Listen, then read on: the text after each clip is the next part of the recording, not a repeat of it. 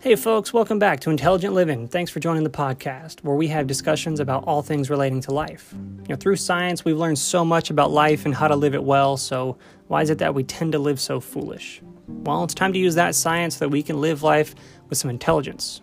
We can live longer, happier, and more purposeful, and productive lives for ourselves and for others. Now, this is called intelligent living. So, here we're going to learn, laugh, live, last, and love. Thanks for joining the conversation.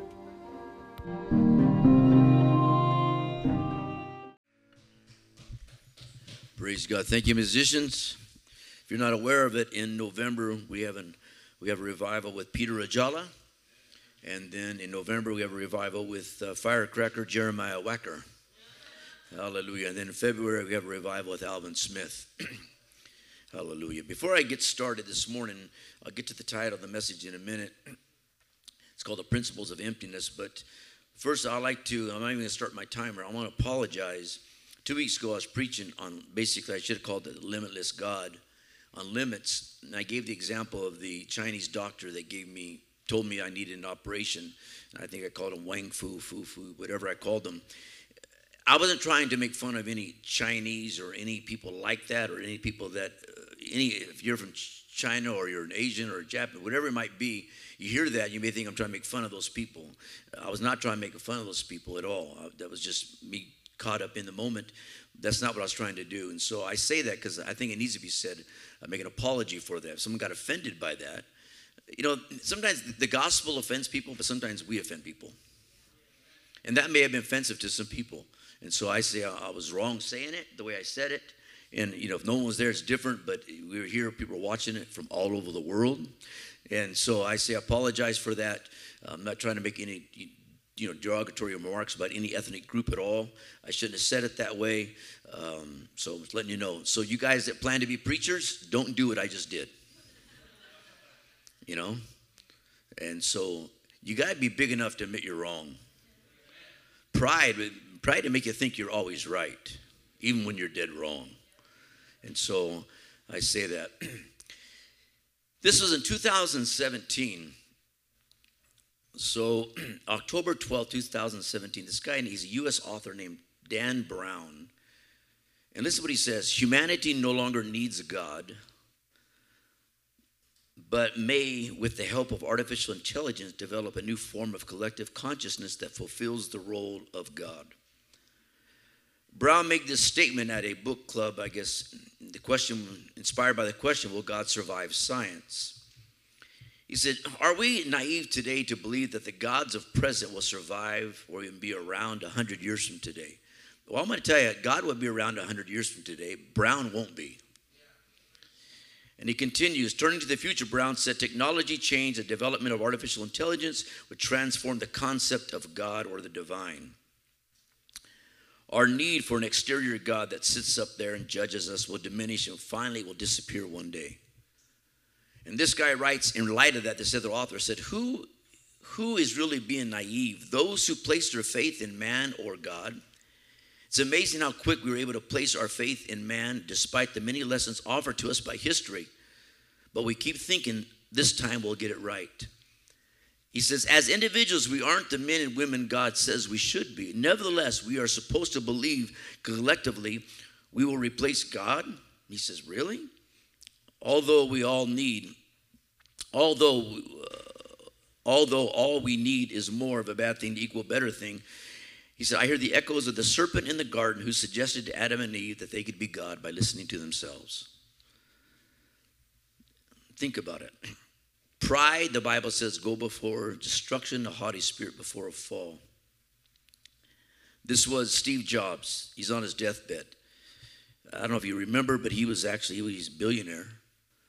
And he wanted to live a little bit longer, and all of his money wouldn't let him live any longer at all. Helped him a little bit, but very little. And he says this on his deathbed Remembering that, that I'll be dead soon, and the most important tool I've ever encountered to help me make the big choices in life, because everything, because almost everything, all external expectations, all pride, all fear, all the embarrassment of failure, these things will all fall away in the face of death leaving only what is really important. Another man said, Pride makes us artificial and humility makes us real. So let me speak about emptiness this morning. I call it the principle of emptiness. I call it the principle because it goes on. There's something here that I want us to see.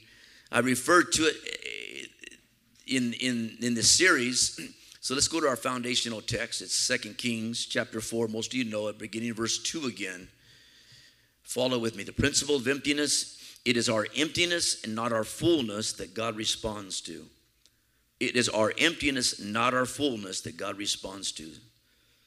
When I was uh, speaking this last week, I honestly didn't know if I could pull it off. And I say this because it just reminded me of what I'm about ready to preach on. I told the pastor, I said, I don't know if I can pull this off. And what I felt in my spirit, God just said, just show up. Just show up. He said, Well, I'd like for you to be here early before service. And I and he said, I want you to do a seminar on on how to preach or how to speak. And, and after that, we're going to take questions and answers for a while. And I said, I said, well, so I wrote down a few things, a few notes on a little card. And I said, okay, just, just do it. Two and a half hours later, we stopped. And it dawned on me, I mean, I was just sitting kind of mumbling. I'm just kidding. But I was sitting just talking. I wasn't preaching, but I was talking. But there's one side of us, there's moments in our life we think there's no way I can meet this hour or I can meet this, what I'm in. I can't meet this. And God says to us, just show up and trust me. Just show up and trust me. And, and I was so, I told the pastor, I don't know. First, I told him no. Saturday, said, I want you to come early and do this. And Saturday night, I said, that ain't happening. Why don't you do this? I said, well, okay, I'll try. And, and so the story, we know the story of the woman who's desperate. Her husband died dies, Elisha tells her to do some things. So let me just read it and get into this quickly. Elisha asked her, What should I do for you? Tell me. And what do you have in your house? She answered, I have nothing in my house except a jar of olive oil. I'll preach on that in two weeks. Elisha said, Go borrow many empty uh, containers from all your neighbors, then close the door behind you and your children, and pour the oil into those containers. When one is full, set it aside. So she left him and closed the door behind her and her children.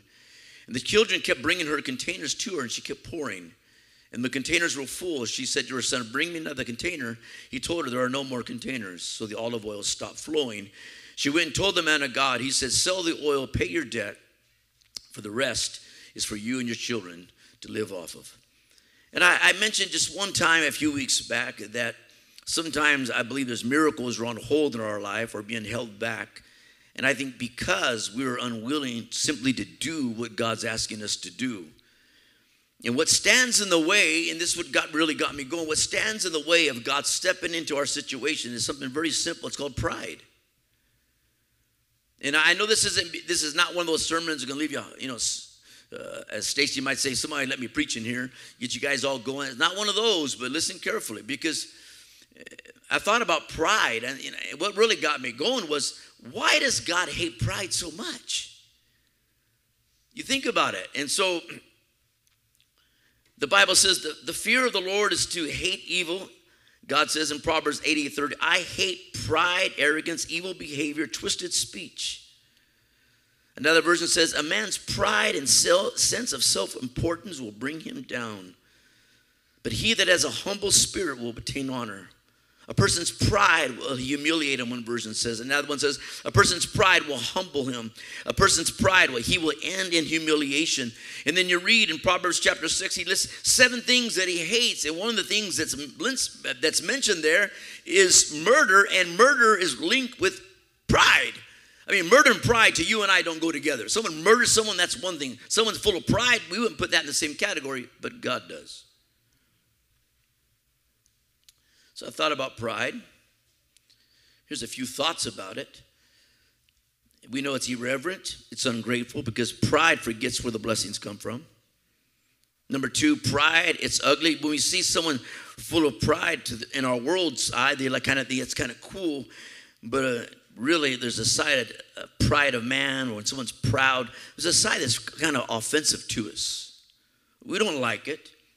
One man said, It marks a man's character as a scar marks his countenance.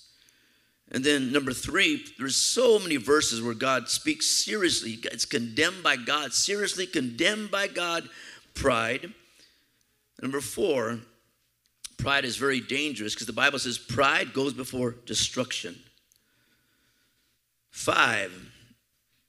Why? So I'm thinking, why pride? Why is it so bad? Well, here's some answers to that. Pride creates a sense of a false sense of confidence that leads us into place of danger. Pride, when you and I are walking in our pride and walking in our self wisdom, walking in what we think is right, we're going to do it our way. You be very, very careful when you just think you got it all figured out because um, I don't care who you are, you will always need the wisdom of God.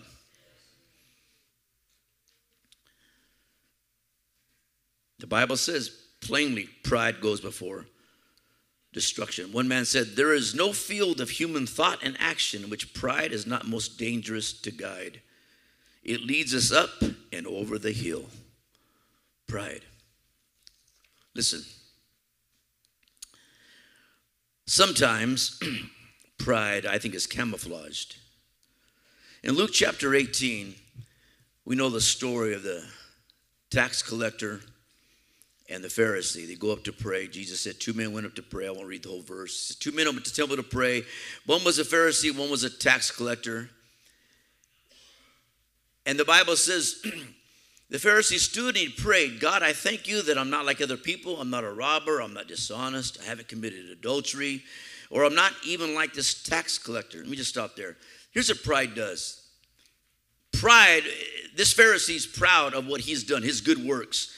And he, when he looks at the man next to him, who's a tax collector, he assumes this man is evil just because he's a tax collector. He assumes he knows what's inside that man's heart. Pride makes you think you know what's inside people's hearts. When you say to someone, "Oh, I know what you, I know what you really like," you're proud. You don't you don't know the heart of man. You don't know the heart of this guy. But when you're walking in pride, you think you can read people. Oh, I know what they really mean by that. You ain't knowing jack. And then it says, the tax collector wouldn't even look up to heaven, stood at a distance. And he just said, God, be merciful to me, a sinner. And Jesus says, Who do you think heard or touched heaven? And they're listening to the story. And Jesus said, Everyone who honors himself will be humbled, but the person who humbles himself will be honored. Pride camouflage. When we see pride operate in people's lives, we don't look at it the way God does. God says, I hate it. We tolerate it. We don't, hey, it's not that bad, just a little proud. Oh, really? God says, I hate it. Huh. Camouflage. What do you mean by camouflage? I'm glad you asked. The word camouflage means the act to obscure something to deceive an enemy means a concealment by some means that alters or obscures the appearance. Another, another uh, definition says a device or strategy for concealment. And I say this today's pride is actually camouflaged because when you say, when your life is all about you, all about you, it's a prideful life, right? And of course, the proud don't recognize their pride. It, but it's really hard to say it's all about Jesus when it's all about you. Good preaching. I'm going to encourage myself this morning, church. When it's hard to say it's all about Jesus when it's all about you. So I, I came up with a little test. Test yourself. Test yourself. I like that English. Test yourself. Ask people what they really think of you. A, ask a parent or someone who you look up to or a close friend, do you think I have a preoccupation with myself? Some of you are going to hear what I'm saying this morning and you won't ask nobody nothing. You see, I is guilty, all of them. And when you ask somebody and they tell you the truth, don't unfriend them on social life. I'm, I'm not a friend of them nor of them, Instagram, social media, any social media, or even church. I ask them, oh, brother, what do you think of me? Yeah, I think you're full of yourself. Bye. You know, talk to them again. Don't do that.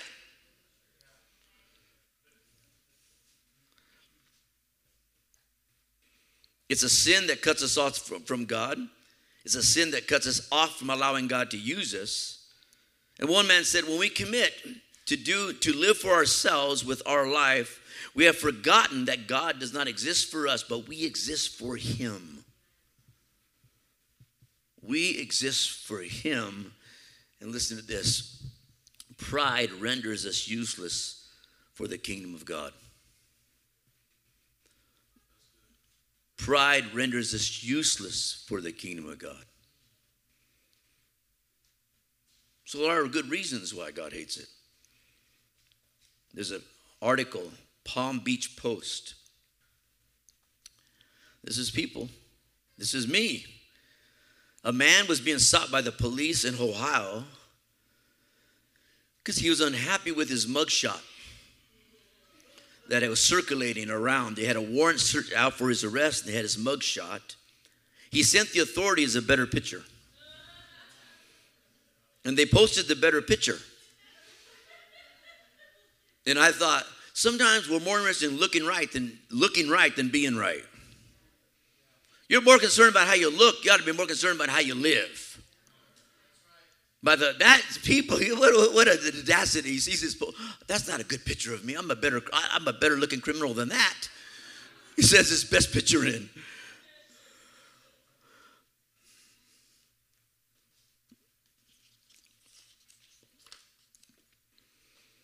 Let's move on. Going back to this woman. And I want you to think about this because this is God ministering to some of you this morning. And this woman, God takes advantage of her situation. I said this two weeks ago, but I'm going to say it again. What I find so encouraging is God intervenes at this woman's darkest, heaviest hour. God intervenes at this woman's darkest and heaviest hour in her life that she sees no answer. That's often the same way God deals with us. In one version, in verse 4 of 2 Kings 4, it says, verse 3, it says, and he said to her, Go ask vessels from your, your neighbors. But he, one version says, And don't lose heart. Don't be faint hearted. God's getting ready to step into this woman's moment, but God adds something. He said, Don't lose heart. In other words, this, this is going to work out. This is going to play itself out. It, it, it will be better in the end. Don't lose heart in the process because the truth is, we can lose heart in the process.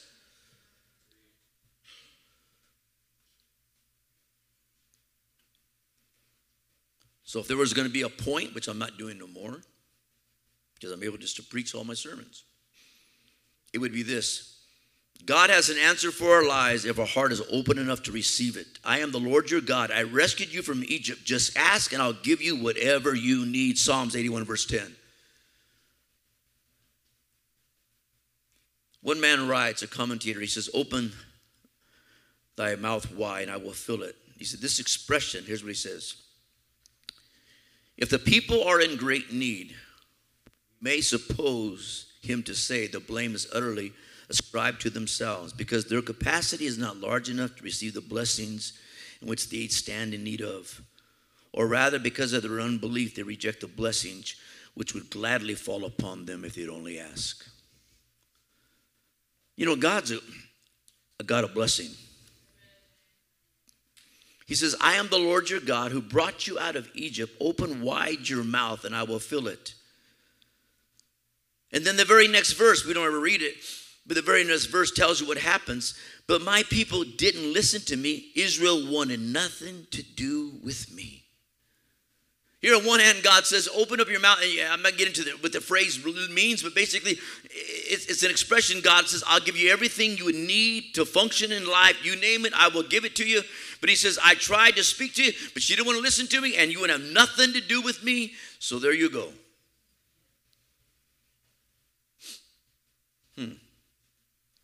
Psalms 109, 7 verse 9 says, He satisfies the thirsty and He fills the hungry with good things.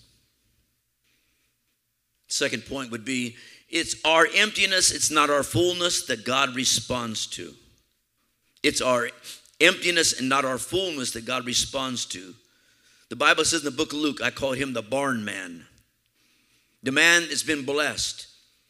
Then he says to himself, He's been blessed. He said, I know what I'll do. I'll store up all these goods that I have for myself. I'm going to take it easy. I'm going to take life easy. I'm going to eat, drink, and enjoy myself. But God said to him, You fool, I demand, I will demand your life from you tonight. And now that all that you've accumulated, who's going to get those riches? But uh, the man who's rich is not rich in his relationship with God. Think about it. Here, this man, Jesus points out this man has full barns, but he has an empty heart. He had a poverty that he didn't know nothing about. Oh yeah, you know what? You got you got all those things, but you, your heart is empty. Your heart is empty through spiritual things. And some people would say, "What else would you want? Great blessing." Oh, great blessing doesn't fill you. Riches won't fill you. It helps, yes, but it will not fill your emptiness of your soul. This man has prosperity, and he thought, I'm fine, but no, his heart was empty. Having full barns doesn't bring any inward peace. Think about all the people that have absolutely everything every single day in America. You, you can read it, you can, you can Google it, you can search it. You'll find someone that's a multimillionaire or have businesses, have things, and they take their lives. They have everything you may think you may want, they have it, and they take their lives. Why? Because they're empty. They thought those things would satisfy, those things would take care of their need. It, it didn't take care of their need, it didn't fill them. Book of Ruth, it says, This is Naomi. Naomi recognizes the bitterness of her situation. She says, I went out full, but the Lord brought me back empty.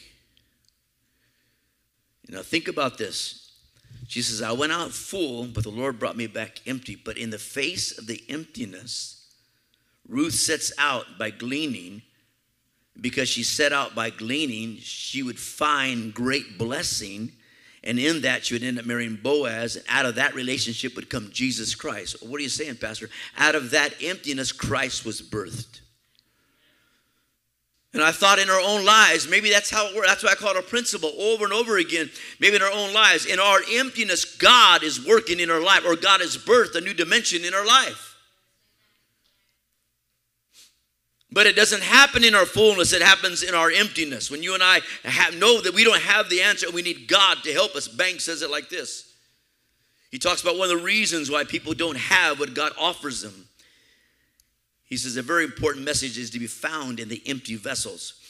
Many fail because they have no empty vessels. Their vessels are full of their own righteousness, something that is utterly useless to redeem them from the bondage of sin. But that shuts out the grace of God from their heart. When the publican and the Pharisee went up to the temple to pray, the Pharisee had no empty vessel with him. We must all come with the same humility of heart, with the same vessels of emptied of all self, and throw ourselves at the mercy of God.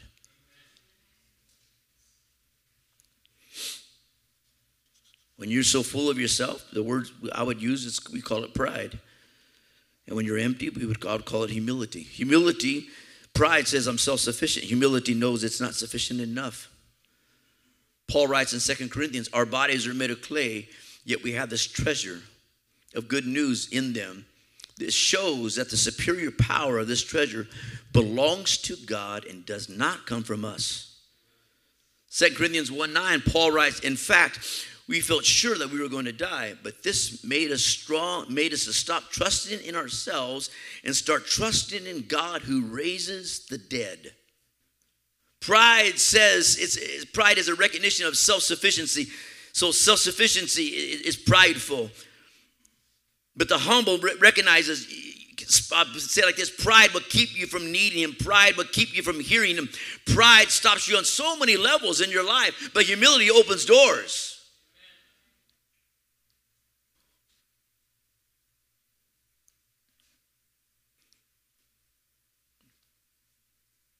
And I think sometimes we're too proud to bring our emptiness.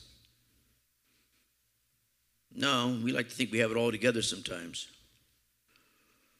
In fact, our story, you think about this story, God tells her to go get, the, she's, she's, she has nothing herself, she's empty. And God says, I want, you, I want you to gather more emptiness. Because with more emptiness, guess what happens? More fullness comes. But the way we think, the way I think is, I don't want more emptiness.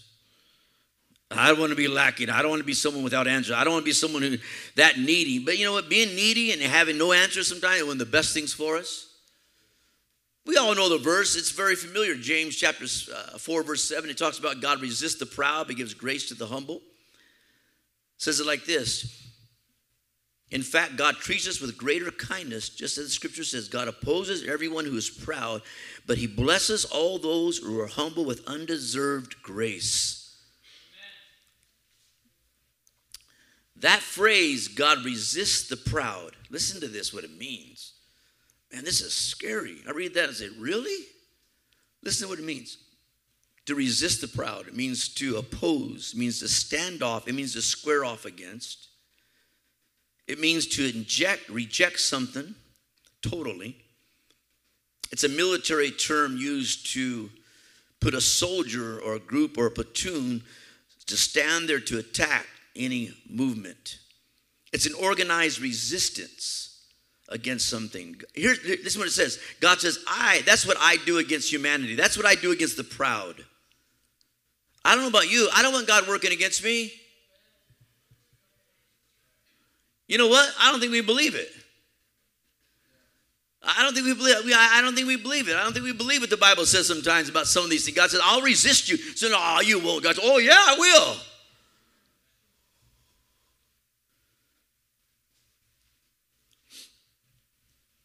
And so sometimes you wonder why it's so hard to make headway in life is because your life is being resisted. Some, someone is actually pushing against you for your own good, and it's God. He says, But I'll give more grace to the humble. And that those phrases, let me tell you what those phrases mean. More grace. It means completely surprising, greater, too much, more than enough.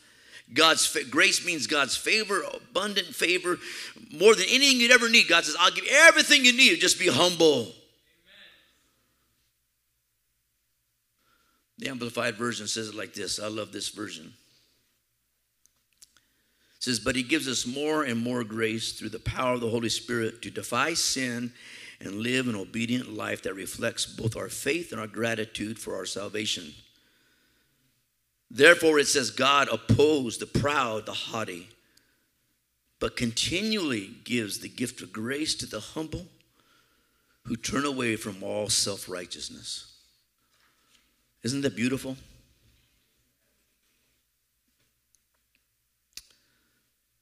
Let me move on here. I'll skip this part. Let me go to this. Isaiah says, I have made everything. That's how it all came to be. I, the Lord, have spoken. The people I treasure most are the humble that depend on me and tremble at my word. That tremble at my word literally means I favor the kind of person that will submit to me. God says, it's not tremble. You know, you can tremble. That doesn't mean anything. God says, no, it's not about showing that you're, I'm okay, I'm really going to do what God wants me to. God says, no, you actually do it. The humble is the one who submits to the will of God. Which brings me to this point. If we want to see, listen to this. You may not realize this, but this is powerful. Are you ready? I'm not, I'm not, I'm not going to let you get away with that. Are you ready? When you slap your neighbor, wake them up. No, I'm just kidding. If you want to see the will of God accomplished, then you must execute the will of God. If you want to see the will of God accomplished, you must execute the will of God. All of us working together. God's will is not automatic, it must be established, it must be constructed. It doesn't just happen. This Elisha tells this woman, "This is I'm gonna lay out what the will of God is for you. It is very difficult. You're in a very difficult moment, but I'm not gonna do anything. You're gonna do it all."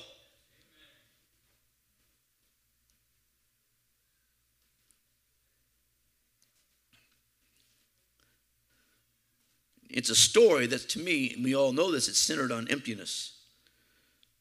She's empty, and she's gonna be going to empty lives. There's a thousand ways you and I can become empty.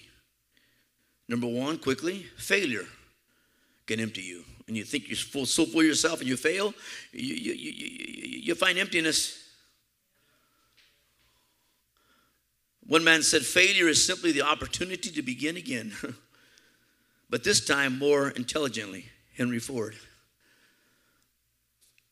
Mike Ditka, football coach said success is never permanent and failure is never final. I like this one. the blessings that's found in emptiness. The unique, the unique fruit of failure is the ability to understand the sorrows of others. When your business fails, you're likely to find that your best comforter and your encourager to someone whose business has also failed. Failure gives you insight and empathy that you could learn no other way. And another man said this The next time you fail, failure leaves you feeling empty handed, look again. You, you may find you received a priceless gift the opportunity to grow in Christian character and a chance now to minister to other people.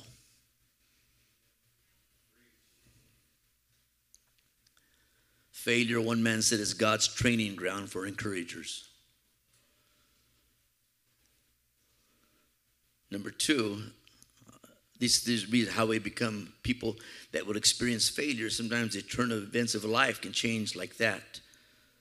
We all know that. We, we, we could be here right now and get a phone call and your whole life changed like that. You could be heartbroken and feel empty. You can feel rejected. All these leave us with a feeling of emptiness. But in this story, he says, Go borrow empty containers from all your neighbors, then close the door behind you and your children. Pour the oil into those containers. When it's full, set it aside. Think about this God is asking her to exercise her faith in a moment that seemed overwhelming. Listen, her faith equaled the emergency. God wants our faith to equal the times we live in.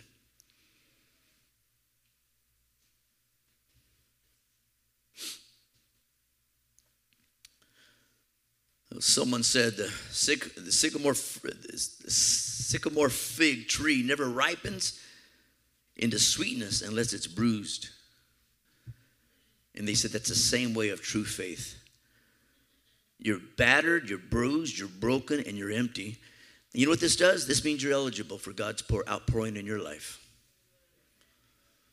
But you know what? We don't want to get to the emptiness part. We're going to say, fool, you know what? I want the blessing to pull. I want God's oil to pull in my life. But uh, can I have it being full? No, it doesn't work that way. You got to be empty yourself. You're empty. It makes you eligible now. You're broken, you're battered, and you're bruised, and that makes you eligible. The whole story is around emptiness.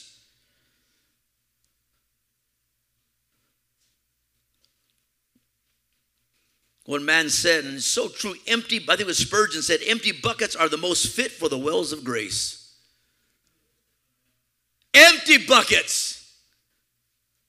What's emptiness? Well, in modern terms, I put it like this I don't think we want to be in the place where we're empty. But empty speaks of not knowing. Empty speaks of total dependency. Empty speaks of uh, uh, just not having any answers in life. We don't like to be in a place where we don't have answers for life.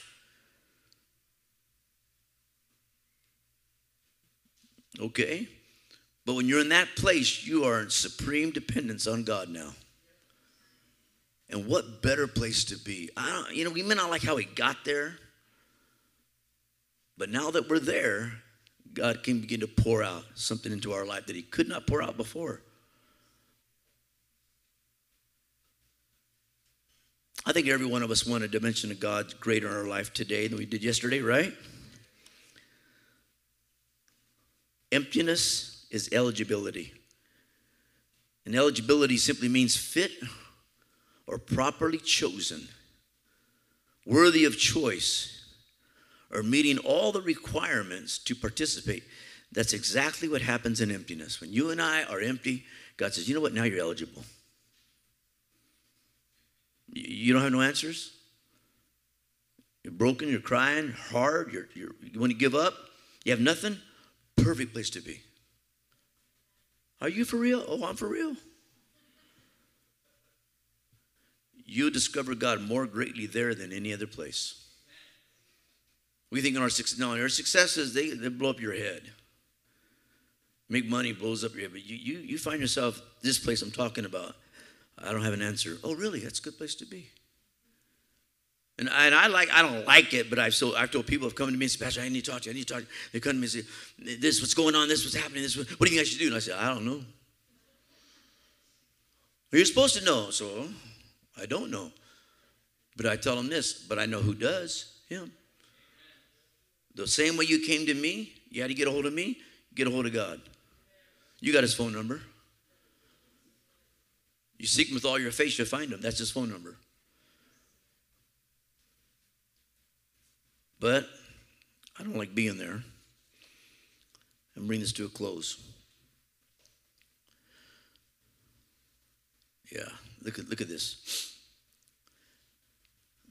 It's going to take a turn here, so you have to stay with me. He says, Go to your neighbors and borrow as many empty vessels as you can. The word borrow is the same word we use for prayer. Empty vessels, same word would use for uh, idle, worthless, vain. So maybe we could translate it like this, the way I put it. God says, You go pray for the empty lies of this city, and you pour your life into those empty lives in this city. It's the same word, the word borrow, it's the same word we would use to ask God to invade. It's the same word we use for prayer. God says, You go pray for your neighbors. You go pray for all your neighbors in the city of Moreno Valley and all the cities of the world. But you're here. You go invite, you get your neighbors, and then you pour your, your empty life into their empty life and see what God does.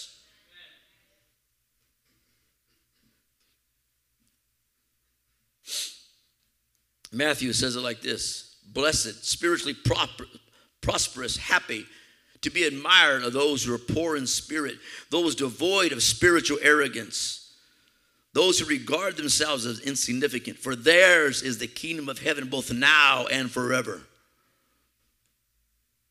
Stoll writes about the times we live in. Listen to this, and I'm going to close.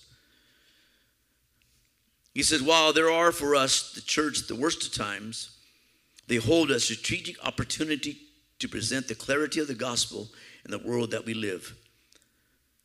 With an ever increasing awareness of the needs and emptiness of people's lives, He challenges us, God challenges us to seize the strategic opportunity to be the best we can be in the worst of times.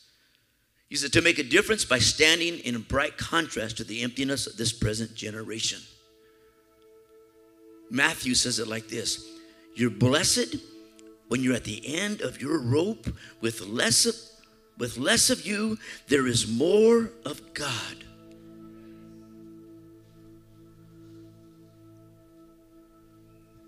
Empty vessels.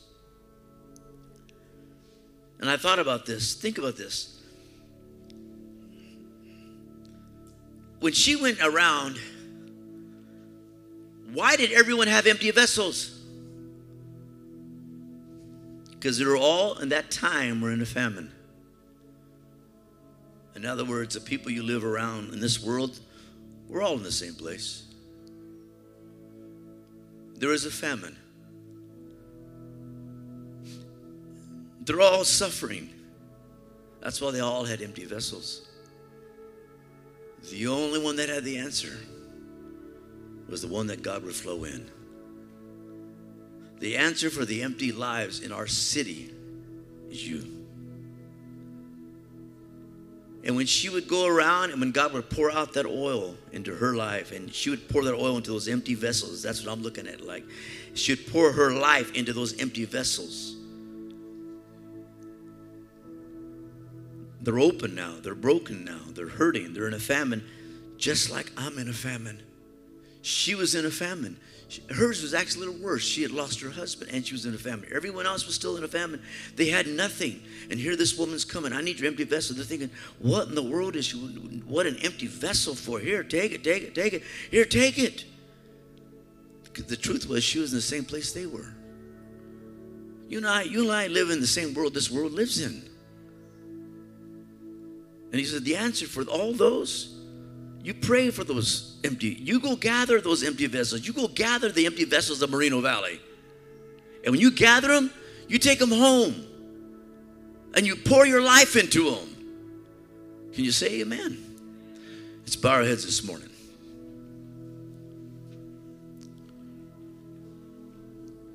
On every head bowed, please, every eye closed. You know what's amazing to me is if you read the scripture in six verses, God totally turns her life around. So I got a few maybes I'm going to throw at you, and we're going to end here. Maybe why it's taken God so long to help you, maybe your pride stands in the way. Maybe it's your unwillingness to ask for help from others because you would involve other people. God's will always involves other people. Maybe it's your unwillingness to do what seems to be hard or impossible.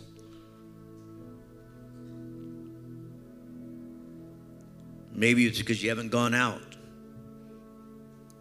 You don't care about the empty vessels around you. So you, if this was you in the situation, you would have never left your home. You would have never went to the empty vessels. Or maybe you just haven't followed through with the word God's given you.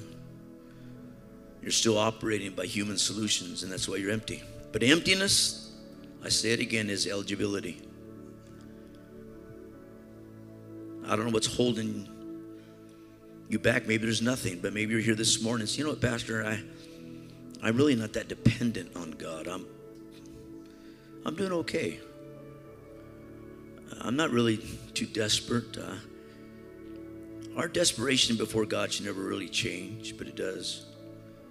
Jeremiah, God says, This is what the Lord says Don't let the wise boast in his wisdom, or the powerful boast in their power, or the rich boast in their riches. But those who wish to boast should boast in this alone that they truly know me and they understand that I am the Lord who demonstrates unfailing love and who brings justice and righteousness to the earth, and that I delight in these things. I, the Lord, have spoken it. With every head bowed, you're here this morning. You see, you know what, Pastor? God's talking to me. Just raise your hand quickly. God, you're talking to me. You're talking to me. Here's my hand. There's some, maybe you're listening, you used to be really desperate. You'd cry just to hear from God. You would be broken. Your heart would break just wanting to hear from God, wanting God to speak. But now there's no room for God to speak into your life. God can't order your life. You just do what you want to do when you want to do it.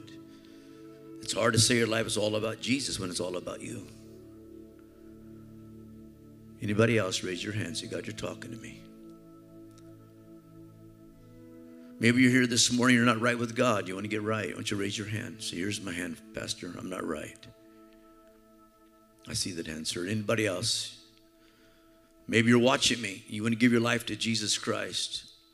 Up to now, pride has stopped you. Pride stops you from surrendering. Pride stops you from asking for help and you say, I'm sorry, God, forgive me of my sins. I repent. I need you. Here's my life. You say that prayer. You surrender to Jesus Christ. Let's all stand in this place. Many hands raised. Come and find a place to pray for a moment. Just come and find a place to pray, would you? Just talk to God. Let's all talk to God. So many needs in this city. So many empty vessels. Empowered.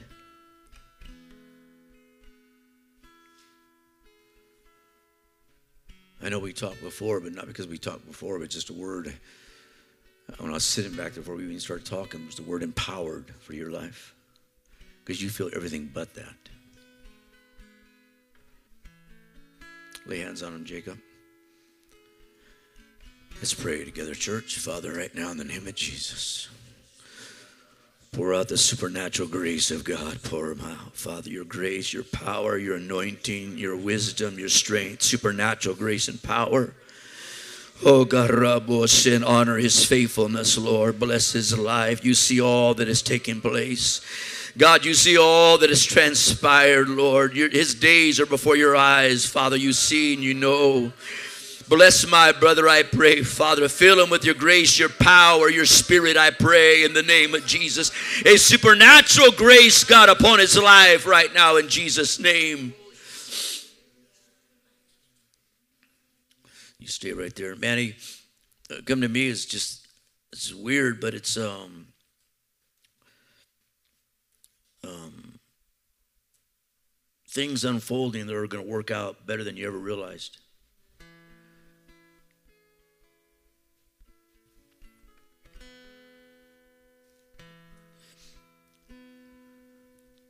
That's basically. Uh, better than you ever realized, Manny. An unfolding of the will of God. And you're going to see the handiwork of God, and you're going to say, I never thought it could be this good. Because to you, it's a dream. So many things you've gone through.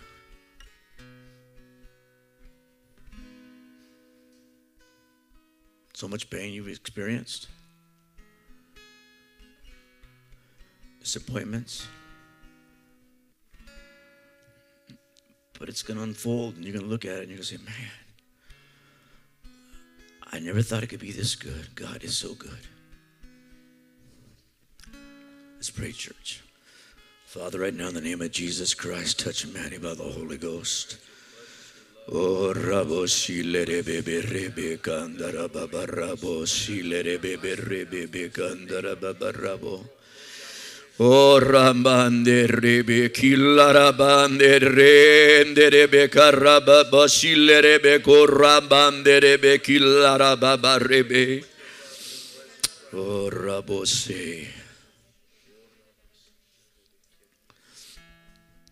I know, I know a little bit Gabe, but the word just simple. Just one word came to me is power for your life. Everything you thought you could never be, you become.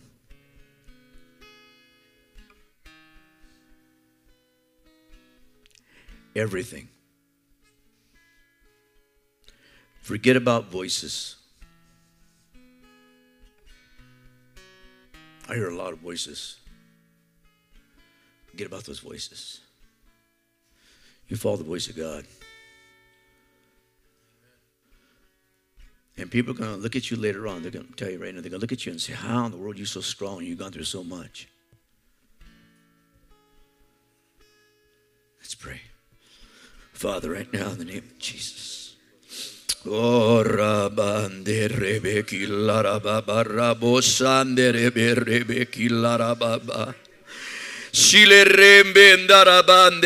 God, you're a God of mercy. You're a God of grace and power. Pour out your grace and power in his life. Oh, la ra shilerebe benderebe kitarabo shilerebe barabasa. Jesus' name. Monica. Let me get back up here if I remember the word. Strength. But not just strength, it's a supernatural strength. Because you're strong to rely upon yourself often. But I'm talking about a strength that comes from God. That you're totally relying upon God to help you, not Monica. When you're at wit's end, there's a strength and there's a power that's available for you. It's God. He's heard the words you've spoken. He's seen it, all the hidden frustration. Let's pray. Father, right now, in the name of Jesus. Shile robo karababa sanderebe robosa. God, a supernatural grace and strength, Father, found only in you and your grace and your power, not ourselves, Lord. Supernatural wisdom also, Father, I pray. God, for the days ahead in her life, she would turn and continue to turn to you and your power and your grace. Hallelujah. Hallelujah. One last one. You saw her. Where's she at? Oh, stand. I was going to pray for you. You know, I want sisters to lay hands on her. What's coming to me was no one knows this, but you feel like your life's totally ineffective. That's how you feel. Not true at all. Your life has been a blessing to many, many people. And uh, some of those, a lot of those people are, aren't even here, but you've touched their life for eternity. And everything you do, every word you speak, every person you touch, God sees.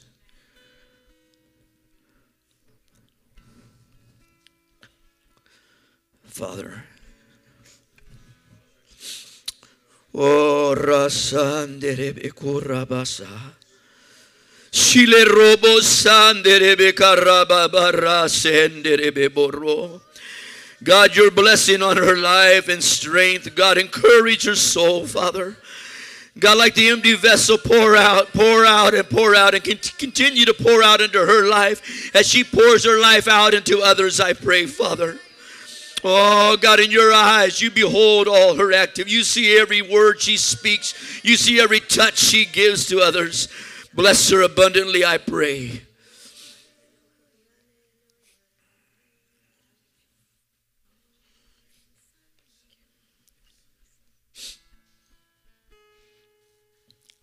One last one. You're with me? Elliot, God's going to give you supernatural wisdom with money. I know you already have, you're sharp, but I'm not talking about sharp Elliot. I'm talking about something that's totally supernatural. God's going God's going to help you. At first, you're not going to recognize it's the hand of God then you can realize, wow, I, I, I never thought of that before. It's God. And as time goes on in your life, you're going to have, I know you have money now, I don't know how much, but whatever, to know my business, but there's going to be times you're going to want to give to people, and God's going to tell you, just, just, just be patient. You're going to want to help, and you just want to do all, you want to do all, just wait, and, and you know when it's time. You know, you say, you know, I don't, it's what I want to do, but then you're going to feel a peace about, okay, I'm going to help this person or this. I don't know what it is, but you can, okay, I'm going to step in and help here. I'm going to do this. And you're going to know when it's God and God's hand.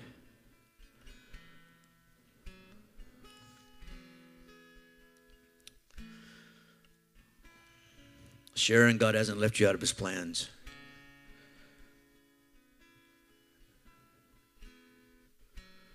God has not left you out of his plans. You write yourself out of the script. God don't. God hasn't. God won't. When is it going to happen, Lord? In His time. And I don't know what that even means. It's going to happen in His time. It's going to happen His way. Let's just give the Lord a clap offering. Let's just worship God for a moment. God, I thank you.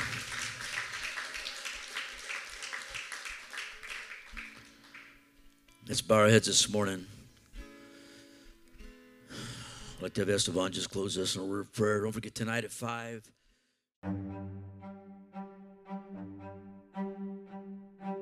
Hey, folks, I really hope this episode encouraged you to live a more purposeful and intelligent life. If it did bless you, would you share it with somebody who you love as well?